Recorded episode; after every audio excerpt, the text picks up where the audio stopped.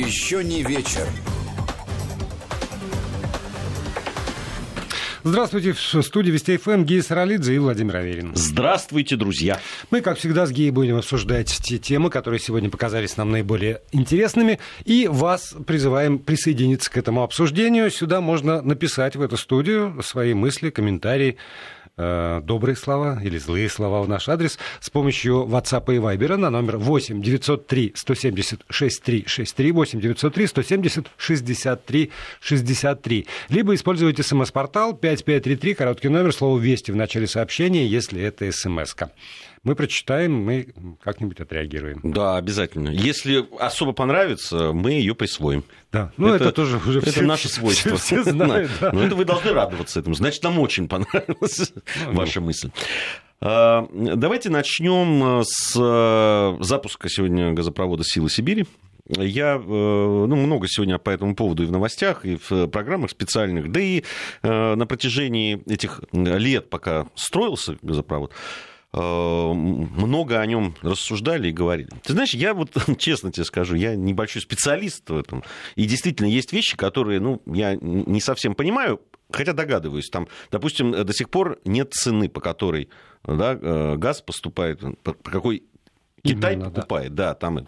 Но, насколько я понимаю, есть две стороны. И как вы, две стороны могут договориться, вполне возможно, что это Китай не хочет разглашать. Я не знаю. Но это э, есть. Э, с другой стороны, понимаешь, вот я, меня умиляют просто те люди, которые на протяжении всего этого времени рассказывали, как же невыгодно построить этот э, газопровод. При эти же люди, говорили, а почему вот э, э, мы все время зависим от э, там, газотранспортной системы Украины, почему мы продаем туда, почему нам не посмотреть, на, почему мы не завоевываем новые рынки и так далее. Когда вот сделали, пожалуйста, вам причем один из самых перспективных, самых растущих, самых крупных рынков. Причем там ведь есть сразу несколько задач решаются, причем комплексных. Дело в том, что э, вот как раз эти провинции Китая, которые будут получать газ, они в основном жили на угле. И э, страшные просто последствия для экологии. Это раз. А еще надо учитывать, в том числе это... им, им как ты понимаешь, и мы да, получали да, свою дозу. Свою дозу, да. И э, надо иметь в виду, что действительно как вовремя, потому что вышло не так давно специальное постановление КПК, э, Центрального комитета Компартии Китая, о том, что надо решать экологическую проблему да. и как раз уходить от э, угольной да. составляющей. Но они не скрывают и то, что как раз они хотят переходить, а вот в этих провинциях точно хотят переходить, потому что ну, там действительно катастрофа экологическая. И понятно, что это не решит всех проблем тех экологических, которые существуют в этих провинциях Китая. Там очень много, кстати, химического производства там и так далее. Вот. Но э, все-таки место, э, когда уголь будет заменяться газом, это, конечно, очень серьезно скажется на экологической обстановке. Ну, так ученые да, говорят. И вообще, вот э, как, смотря как оценивать. Потому что э, есть действительно за последние много десятков лет, наверное, самый крупный инфраструктурный проект, и более того, если иметь в виду трубопроводный транспорт, то это самый мощный э, проект в мире на сегодняшний день. Проект, который прошел через очень сложный рельеф, через труднодоступные места, да. через, через трам-тарарам, а это значит, что там попутно просто отрабатывались какие-то там технологии, э, э, параллельно, как, как всегда, вокруг любой транспортной магистрали возникает инфраструктура для ее обслуживания, и значит, вот эти... Рабочие места. Да, эти места безлюдные, собственно, вот то, о чем мы говорили, тоже всегда, ах, вот там э, надо заселять, а куда заселять-то? В тайгу просто, в палатку? Нет. Вот теперь появляются действительно высококвалифицированные рабочие места, которые, ну, как-то будут привлекать людей и стимулировать развитие этих самых территорий. Если считать просто, ну, вот бухгалтерским подсчетом, то, наверное, да, это, что называется, малорентабельный проект. Потому что и э, для того, чтобы э, развивать эти новые месторождения, там обнулили практически э, ДПИ, для того, чтобы был ну, просто стимул у «Газпрома» развивать. С другой стороны, если бы не эта история, то ни э, вот это Чаяндинское месторождение, э, ни, ни э, Кавыктинское, оно бы неизвестно, когда было э, введено в строй, вообще запущено, потому, потому что из Якутии тянуть трубу через всю собственно, Сибирь вот в сторону Запада, опять же, чтобы подсоединиться, ну, даже хорошо, к этому Северному потоку. Это вообще запредельная совершенно история, экономически в минус и э, лишено всякого здравого смысла.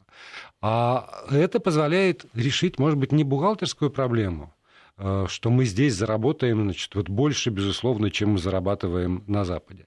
Это позволяет решить э, очень важные вещи для такой огромной страны, как наша, как наша потому что возникает ну, вот несколько новых промышленных центров там, где их отродясь не бывало. Да, вообще большие помимо, инфраструктурные да, такие помимо проекты, того, они, что это, это... это само по себе вложение денег э, не только да, там, в проект да. коммерческий и так далее, но это э, в, в развитие страны, в тех регионах, где они э, не развиты. Вот просто напомним, что труба, которая вот теперь предмет спора такой, вот украинская труба, это строительство 60-е годы 20 века. Да. С тех пор прошло, прости господи, много. 70 практически лет, да, ну, парит там 60-70 лет прошло с той поры. Труба по-прежнему действует, это, это транспорт, собственно, это транспорт, который работает и, и может, соответственно, приносить э, деньги. Да в том-то и дело. Но ну, мы, мы, в, в конце концов, да, вот эти все вложения, мы же не можем... Это, вообще, это большие инфраструктурные э, такие проекты. Помимо самого проекта существуют да, вот, э, побочные там это. Во-первых, э, смотри, все, практически все отечественные производители получили, производители труб, э, получили большие заказы. И, соответственно, их произвели. Это и Северсталь, и там ЧТПЗ группа, и Объединенная трубная металлургическая компания, и Загорский трубный завод, там можно перечислять. Угу. Запорная арматура. Вот, там, там куча всего. Да, это сложный технологический объект. Совершенно верно, да. Это понятно, что ну, строили люди, а, как ты правильно сказал, там, да, там в очень таких сложных условиях э, и рельефы, и э, погодные условия природные, да, там, ну, минус 50, там, он говорил. Э, строили это люди, понятно, что, соответственно, работали, да, это тысячи рабочих мест и так далее. Вот. Но, но самое главное, э, ведь еще и это, я надеюсь, во всяком случае было заявлено, что это будет газификация этих регионов. Которые... Да, да, потому что сама по себе труба, она позволяет качать не те 38 миллиардов кубов, которые законтрактованы с, с Китаем. А там по некоторым оценкам до 60. И разница значительная. И эта разница – это как раз возможность э, из дальних новых месторождений э, дать газ вот в этот самый Дальний Восток, который хотим мы этого или не хотим. А если мы не будем его развивать, причем развивать на уровне там тоже промышленности, новейших технологий, нормальной человеческой жизни с газом, э, то тогда он просто вот будет не наш. Дальний Восток. Ну, я надеюсь, что до этого не дойдет. Но, но я действительно его надо, но 100-200 лет. О, я... своей, э, о, о своем государстве, о своей территории, да, там, своего государства нужно заботиться, да, и нужно э, все управлять и строить. Я вообще за то, чтобы деньги тратились на вот такие большие проекты, на строительство, чтобы дороги появлялись, э, инфраструктура и так далее. Это правильные вложений. Я, я решительно против, вот знаешь, такой э, узкой э, трактовки этого дела, что вот э, и э, опять все свести к тому, что украинская труба, вот бла-бла-бла, вот теперь вот вы понимаете, что нет, нет, нет конечно. Нет, конечно, потому что было бы очень странно, если бы усилия огромной страны Российской Федерации тратились только на то, чтобы так или иначе решить проблему с украинской трубой. И без этого есть гораздо более масштабные задачи, которые, которые решаются, а все остальное вот это, Слушай, это походу. Ну, правда, уже, вот это, это, это, это другая. Э, одни, да. значит, все время ныли по поводу того, что вот это, знаешь, это нытики, которые все время, вот опять деньги потратили, зачем, что там. С другой стороны, значит, а вот мы сейчас вот уели там кого-то там, показали чего-то. Слушайте, не надо никому ничего показывать. Давайте на себя смотреть и э, в своей стране заниматься, строить, там, развивать. Э, мне кажется, это правильнее. И это совсем не значит, что э, теперь можно плюнуть на, на западные рынки. Это разные вещи. На рынке вообще плевать не надо. Да, чем рынке, их больше, чем они разнообразнее, тем лучше. Не надо. Во-вторых, все-таки на западные рынки идет газ э, из Западной Сибири, там с Ямала, а на восточные рынки идет э, из Восточной Сибири и из Страна у нас большая. Да, и между Западной Сибирью и Восточной Сибирью Опаньки, сколько ребята там, кто, кто никогда не сколько Кто там... летал? Да, да. Хотя бы. Я уже проездил, не говорю. Ну что ж, а сегодня, слушай, сколько э, годовщин у украинского Майдана, ты можешь мне объяснить? Каждый день у них какой-то, какую-то отмечают они годовщину. Сегодня опять какую-то... А? Сегодня, потому что случился действительно в 14... Нет, в 14 году. В 13 еще. В 13-м. В три, еще в 13 году. Да. В 13, да, 1 декабря 2013 года случился некоторый перелом, потому что после того, как майданная история стала затухать, там э, э, произошли, в общем, столкновения с полицией и спецназом. И спецназ довольно жестко ответил на э, мирные э, э, Мирное избиение ОМОНа? Да, на, ну, вот, да. вот да, вот на, Я... на, на мирное избиение ОМОНа, на, на газ, на, на фаеры, на дубины, на, на, на все подряд, что было обрушено Цепи. на этот самый спецназ, потому что толпа э, довольно многочисленная штурмовала здание администрации президента, который, в общем, плотной толпой спецназ защищал. И в, в, в известном смысле, да, это был я, такой я, поворот. Честно говоря, я вот когда там видел эти кадры, и сейчас, когда мы их там пересматривали, сегодня тоже в программе «Кто против?» мы смотрели эти кадры, когда э, ОМОН стоит э, и не отвечает. Вот перед этой толпой, которые туда выбегают, их пинают, кидают, фаерами в них тыкают, э, вот этими цепями избивают. А они стоят, просто стоят. Они даже спецсредства не применяли вот, ну, вот в этот момент. Да, там же еще вот эти вот мирные протестующие подогнали экскаватор, не экскаватор, а э, Грейдер. типа грейдер, да, да, да трактор да, такой вот с ковшом. Вот. Э, и там тоже пытались, значит, прорываться. Ну, а это избиение вот этими цепями, это просто, конечно и фаеры, которые тыкали прямо да. в маске. Там, газ это, прямо вот газ, вплотную. Да, вплотную. И, и вот эти вот стоят правоохранительные органы, которые не отвечают. Я, я вот когда увидел это, я понял, что все. Ну вот как бы да, власти нет. А, и не знаю уж, какую они там, чего они там празднуют, но это вот точно какая-то анемия какая-то абсолютная власти, которая вот и привела к тому, к чему привела. Знаешь, вот что, что меня сегодня а, некоторым образом удивило, это реплики наших коллег, которые там сравнивали, а что в Гонконге, а что в Гонконге. Если посмотреть на а, действия полиции в Гонконге, то оно очень дифференцировано, на самом деле.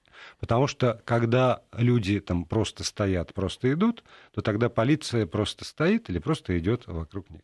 Когда эти самые люди начинают громить витрины, поджигать э, автомобили или там набрасываться на а, тех же самых полицейских, а, закрыв тоже лицо масками, платками, там, балаклавами, чем угодно, то тогда полиция довольно жестко отвечает.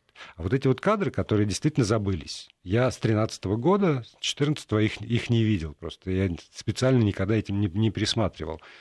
Когда просто действительно, вот я стоял, смотрел, оторопь берет.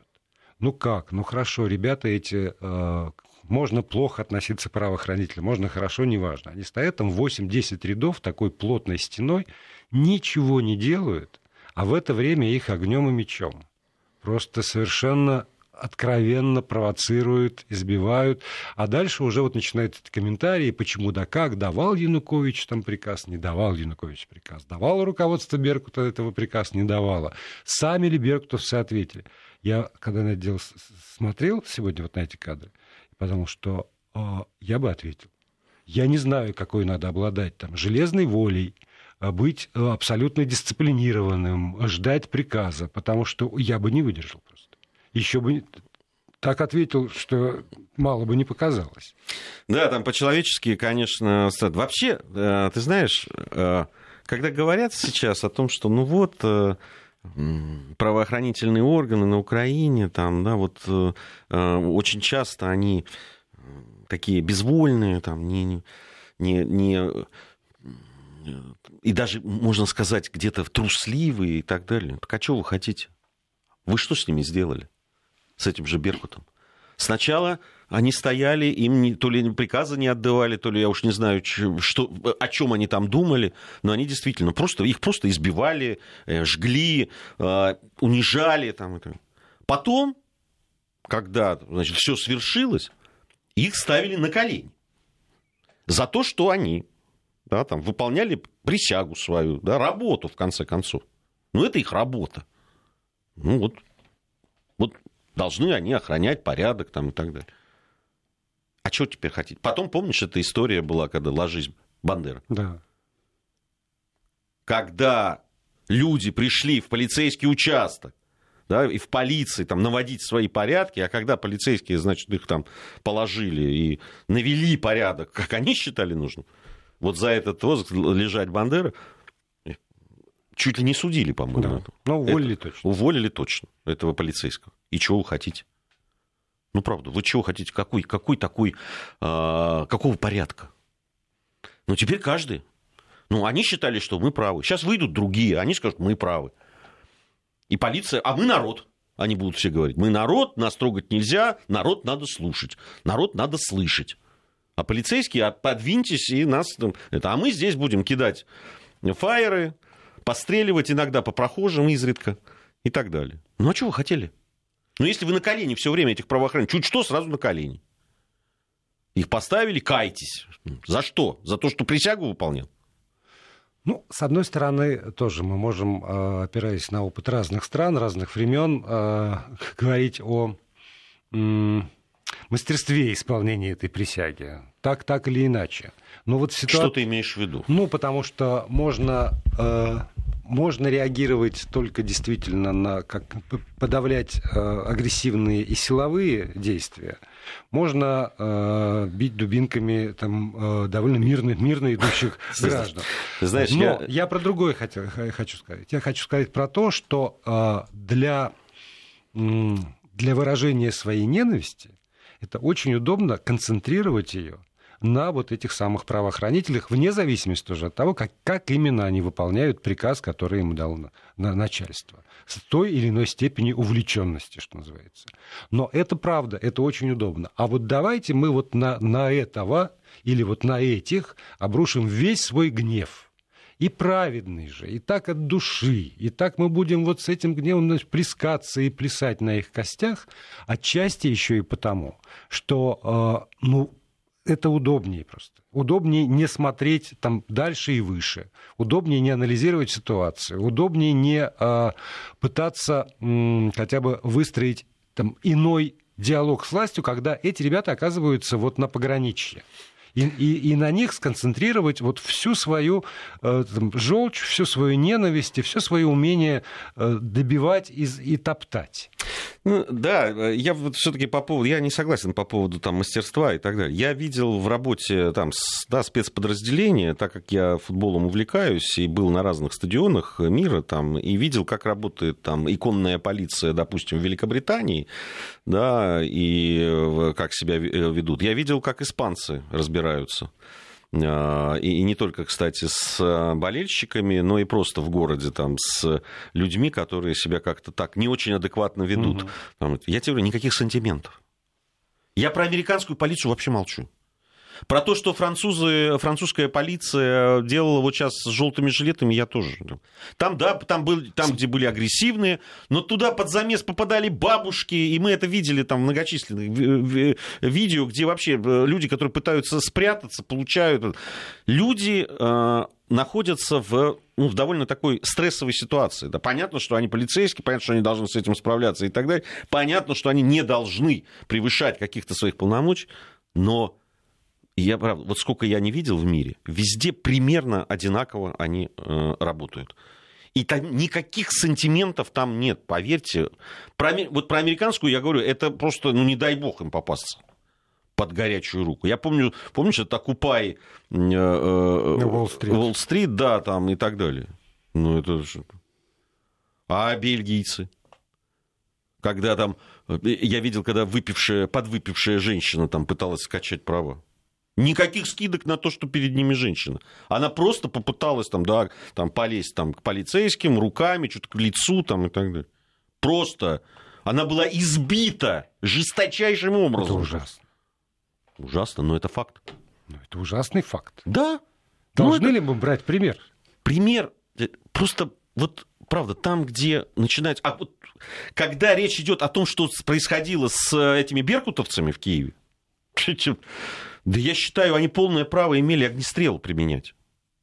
Полное право, абсолютно. Вот то, как их там избивали и пытались сжечь там и, и так далее, просто они все, это просто было, на самом деле, они защищали свою жизнь в данном случае. Да, но, как мы знаем из дальнейших событий, именно потом примененный огнестрел не ими, скорее всего, и, приписанный им, и, в общем, спровоцировал гнев, э, срежиссировал. Мне, как, мне, мне вот это нравится. Же, То есть люди, которые, и мы видели это, с оружием в руках, идут захватывать власть, стреляют в правоохранителей, и потом им говорят, что вы не, не, неправомерно применяли огнестрельное оружие. Да они защищают не только там свою жизнь, это они же защищали, э, выполняли приказ. Это преступный приказ. Угу. Ну так можно сказать о любом приказе любом, тогда. Да. Понимаете, тогда ваши приказы тоже преступные. Тогда сейчас имеют право эти взять оружие и опять прийти. Ну нельзя, это, это основы, на котором государство стоит. В том числе у государства есть право, да, единственное, у них есть вот это право применять силу. Когда? Для, для того, чтобы навести за порядок. За то, что был договор, в котором э, право применять силу э, четко совершенно делегировано определенным э, структурам, людям и не более того. Знаешь, вот я прошу прощения, чуть задержу, но не могу не прочитать сообщение я поздравляю нашу страну с запуском газовой трубы. Сейчас мне 73 года, а когда мне было всего 19, по московской городской радиосети каждый вечер шли репортажи о том, как продвигали вышку на самотлор. Слушали, переживали, радовались, гордились. Вот так всю жизнь и радуемся, и гордимся, пишет Татьяна Николаевна. В моем детстве а, каждый полет в космос был событием, за которым следили, рады, знали наизусть имена всех. Мы перестали уважать и обращать внимание на действительно выдающиеся достижения человеков, которые являются нашими согражданами. Я с тобой согласен. Я Новости, с тобой согласен. Потом продолжим. Еще не вечер. Гия Саралидзе, Владимир Аверин здесь, в этой студии. Вы у своих радиоприемниках или с, в интернете. И э, с помощью средств связи общаетесь с нами. Средства связи у нас есть следующие. WhatsApp и Viber. Э, пишите сюда на номер 8 903 170 63 63. 8 903 170 63 63. Либо используйте смс-портал, если удобнее. Короткий номер 55 33 и слово «Вести» в начале сообщения. Ну и мы не уходим далеко от темы темы протестов, но переводим в теоретическое русло эту тему. Ну и да, на, на самом деле необычно. Ну натолкнулись Случайно. в том месте, где никак не ожидали. А, От в, кого? На... От ВЦИОМа? Да. В ЦИОМ, э, и, причем опрос был посвящен там больше там, электронным сигаретам, их запрету или не запрету, ну или ввод каких-то там ограничений на эти электронные сигареты, вейпы там и прочее. И вдруг да, там задали вопрос. Если принятые законодательные ограничения будут для вас неприемлемы. Будете ли вы отстаивать ваши интересы общественно-политическими способами или не будете? Вот такой был да. задан вопрос курильщикам, чтобы вы понимали. Да, потому что, э, как, как, как всегда, ну, те, кто следит за нашими эфирами или за работой в ЦОМа, те знают, что начинают они как бы с вопросов для всех, а дальше идет такая категория вопросов для тех, кто ответил утвердительно на значит, одну позицию. Вы курите, не курите? Если вы курите, ответьте на следующий вопрос. Если не курите, идите лесом. Ну, там, будьте свободны. Вот. Ну и для курильщиков вот это вот. Будете ли вы отста... свои... бороться за за свои интересы общественно-политическими способами. И вот тут обнаружились любопытные цифры с нашей точки зрения. Да, но прежде чем мы огласим эти цифры для нашей аудитории, а, напомню, что в приложении Вести ФМ, которое установлено на смартфонах наших замечательных постоянных слушателей, а, тоже есть свой вопрос, который звучит следующим образом. Как вы думаете, начнут ли курильщики защищать свои права? Я бы даже от себя добавил, начнут ли вдруг, неожиданно для всех, курильщики защищать свои права. И два варианта ответа э, даем мы. Да, если еще прижмут, ну, потому что сейчас-то нет, ну, может быть, в перспективе. Да, если еще прижмут, и нет, до сих пор не начали. Вот буквально э, два таких варианта для голосования. Пожалуйста, голосуйте, или очень любопытно, что по этому поводу думаете вы. Так вот, любопытные цифры. Значит, из, э, все, из всех опрошенных на этот, ответ, на этот вопрос, который в целом задавал, э, будете ли вы отстаивать, 13% э, выбрали ответ «да, я буду отстаивать свои интересы любыми способами». И вы вот здесь, вот мне, когда Гея днем сегодня это, это, это озвучил, я прям так неловко пошутил. Майдан курильщиков, вот, э, и ну, после этого пауза была. Ну, то есть, ну, чтобы, ну, чтобы так вот. Потому что тут дальше есть. А в чем же умные люди, они знают, как спрашивать. Предлагают такой вариант ответа? Да, но только законными, легальными способами. Как то обращение в прокуратуру, сбор подписей, участие в мирных, разрешенных властями митингах, пикетах, демонстрациях. И тут же 35%. А, еще вот есть «нет, сейчас промолчу, но на будущих выборах» эти ограничения повлияют на мое голосование. И еще плюс, значит, 11. Итого мы складываем 13, 35 до 11. Страшно подумать, сколько это 35 плюс 24, 59. 59, между прочим, это больше половины курильщиков тем или иным способом готовы заявить о том, что они обижены, что они притесняемы, что они готовы отстаивать свои права, а 13, что на баррикаду, что ли, пойдете? А, ну, здесь было еще, я никак не буду на это реагировать, для меня это не важно, 12%. Э, ну, если из курильщиков, да, mm-hmm. имеется в виду, то это странно. То есть, как это не, их не касается? Ну, ладно. А, ну, хотя здесь был, я еще раз подчеркну, здесь был специализированный опрос. Он им касался именно вот этих электронных сигарет, вейпов да. и так далее. Как, когда здесь вы пойдете, даже... знаете, откажетесь от табака в сторону электронных сигарет, да, да. откажетесь от того, и, всего там. И здесь вот был даже такой э, вопрос, э, ну, вернее, ответ, вариант ответа. Нет, я не стану никак отстаивать свои интересы как пользователь электронных сигарет, сигарет, вейпов, устройств для нагревания табака. 22 человека сказал там это. То есть это там это. Но меня, честно говоря, поразило. То ли действительно вот эти все антитабачные э, э, да, законы, которые вышли, ограничения и так далее, вот все-таки, ну, там, да, так подействовали на людей, которые вот, ну, курильщики, что называется, да.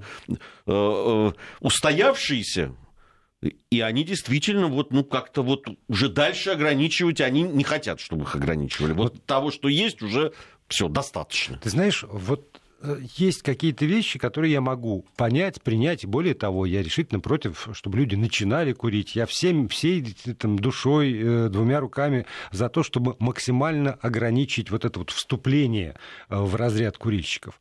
Но потом ведь, ребята, но все равно мы Конечно, мы плохие, мы курим, мы гробим себя, и нас можно выгнать с балконов, и на 15 метров от здания, и в любой мороз заставить выйти на улицу, и еще что-то.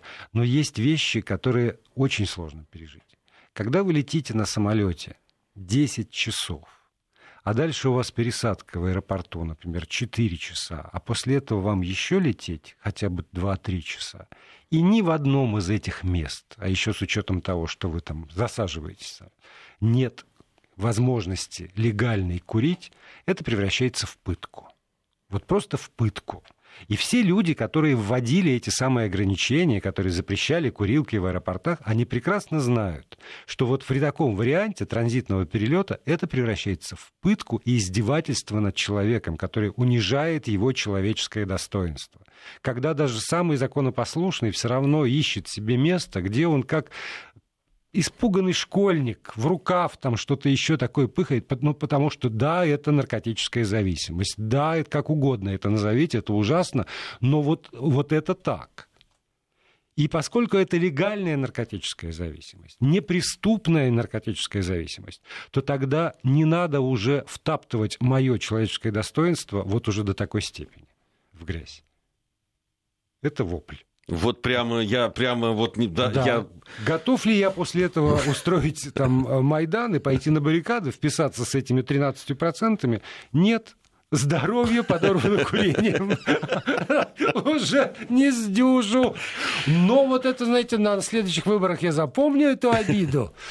Но тоже если... А воля, пишут тебе, а терпение, а смирение, в конце концов. Ну, хорошо, знаете... Пластырь наклеить, сразу тебе... Четыре часа воля, еще 4 часа терпения, потом наступает смирение, по-моему, подвиг просто ну, см- я смирение. Вот, правда, я э, как человек независимый, вот в этой, я, мне, я, ну, я никогда не испытывал так. Наверное, есть люди, я их знаю в моем окружении довольно много таких курильщиков, которым это доставляет действительно... Муки. Э, муки, действительно. Да, ну, муки. там это. А, видите, начинают измываться. Терпение э, этой Труд... пытки вас не унижает, возвышает э, и так далее. Слушайте... Нимф уже я... Нет, правда, я после этого путешествия, я же описывал себя в этом путешествии.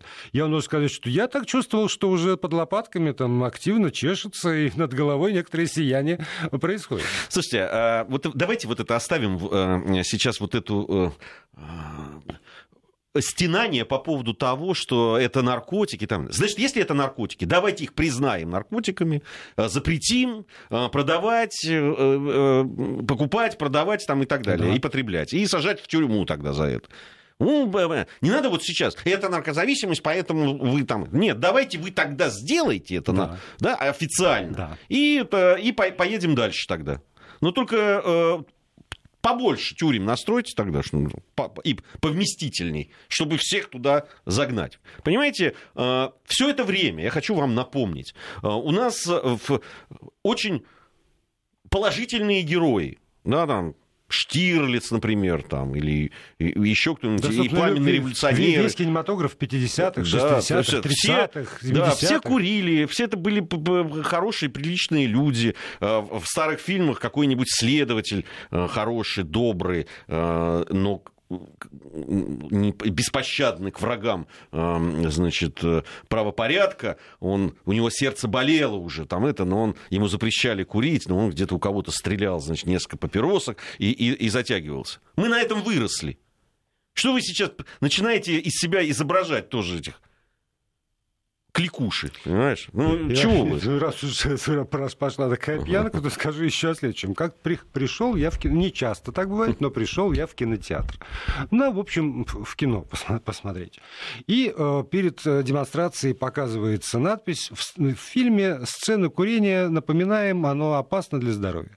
Дальше кино, в общем, где мочат друг друга, море крови, где реальные наркотики вполне.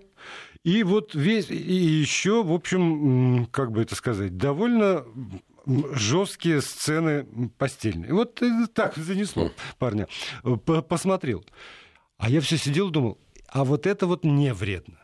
Вот, значит, вот по поводу того, что курение вредно, это меня предупредили, а вот все остальное, что в этом фильме показывается, это полезно, видимо, для, для здоровья. То есть не требует дополнительного предупреждения, что и вот это все тоже вредно для моего здоровья. Ну, как-то, правда, я понимаю тех, кто хочет все, все запретить курить всем и даже об этом напомнить, но, по-моему, должна быть какая-то логика. Ну, просто и тогда, напомните, и другие сцены, которые в этом фильме показывают, тоже вредны. Например, для вот вашего... Курение, большой бизнес табачных э, компаний. Ну, заметь, там, да, как... безусловно, грязный, на смерти. Значит, смотрите, производство колбасы и сосисок, да, вот очень многие, Даже а на Западе уже прямо говорят, даже производство мяса, это преступление против человечества и это э, увеличивает выбросы э, углекислого газа. Э, так, э, коровы вредят, и вообще все это, это ужасно, и преступление против нашей с вами будущего. Понимаете? Ну, давайте запретим. Ну, давай, это же грязный бизнес. Но э, сейчас мы, видимо, с тобой активно, но я особенно нарушаем какой-нибудь пункт законодательства.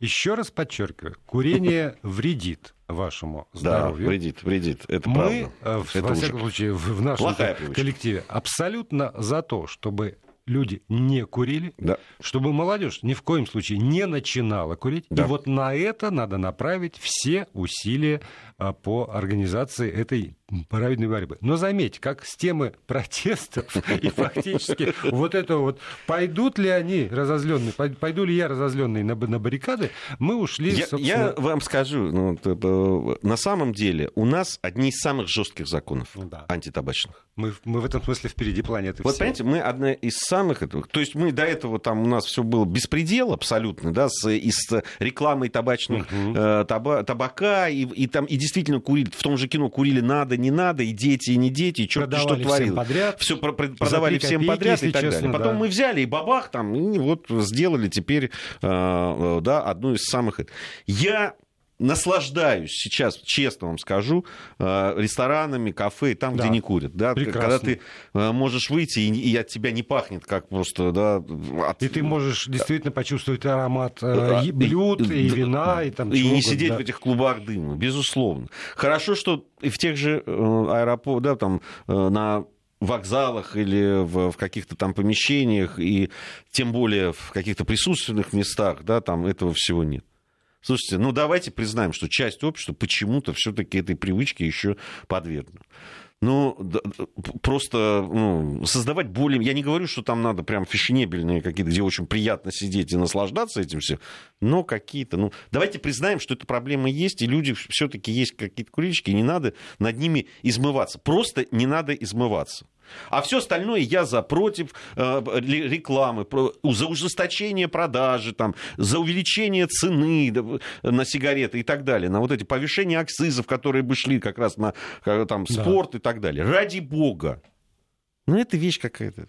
Слушай, я не могу ни за что. У нас в телеграм-канале Вести ФМ появилась э, новость. В шведском Мальме в церкви святого Павла поставили новый ЛГБТ-алтарь. Вместо Адама и Евы гомо-пары. На самом деле эта картина называется «Рай». Автор, фотограф и художник Элизабет Олсен Валин, наверное, так. Э, Лесбийская, она принадлежит к к лесбийскому сообществу. Она несколько лет э, занималась тем, что проверяла шведские церкви на дружественность для геев. И вот она теперь допроверялась, и ее картина теперь ука- украшает алтарь. И вообще она... э, у нее были и другие там э, произведения на эту тему, которые не, не рекомендовано в средствах массовой информации показывать это. Я одного не понимаю. Ну хорошо, вы там за, да, там, за свободу там, и так далее. Ну зачем? В прямом смысле в чужой монастырь-то. Вот зачем? В чужой монастырь со своим уставом. Вот этим, извините, алтарем. Нет, я за то, чтобы хорошо относиться к людям вообще, вне зависимости от их ориентации. Но э, в алтарь сцену с, с однополой парой – это нарушение логики.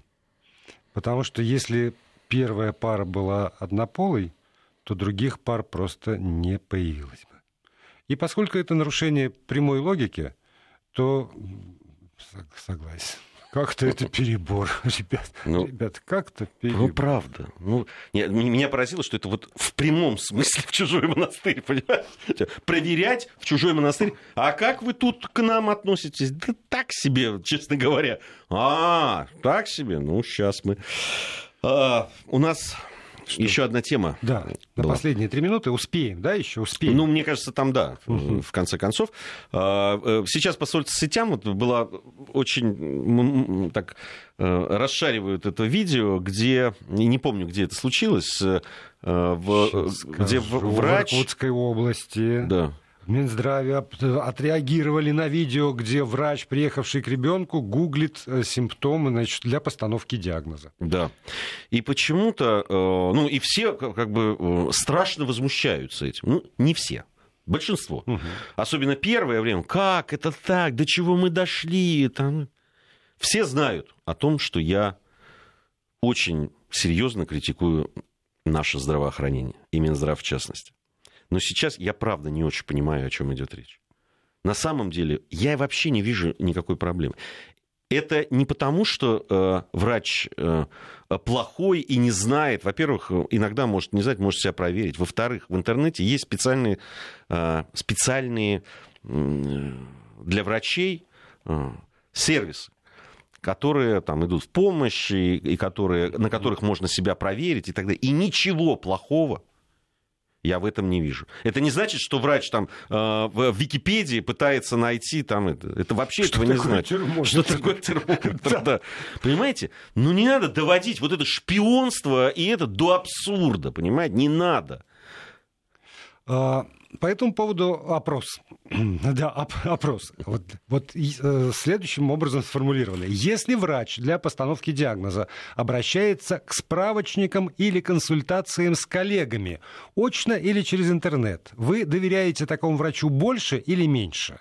Ну и, конечно, два варианта. Больше это ответственный подход к делу, меньше это свидетельство его малой квалификации. Но вот смотрите, если мы приходим к врачу в кабинет, и врач при нас берет такой толстый справочник и там что-нибудь ищет, например, там, с лекарством. Или вызывает коллегу и говорит, посмотри, потому что я не уверен. Ну, мы же правда, ой, молодца, Смотри, да. ответственно От, подошел. Да, вот не просто так. А если то же самое делается с помощью интернета, то это, ну что, ну вообще, ну как, ну, ну кто прис... Тоже мне присла... специалист. Да, и я так могу, что называется.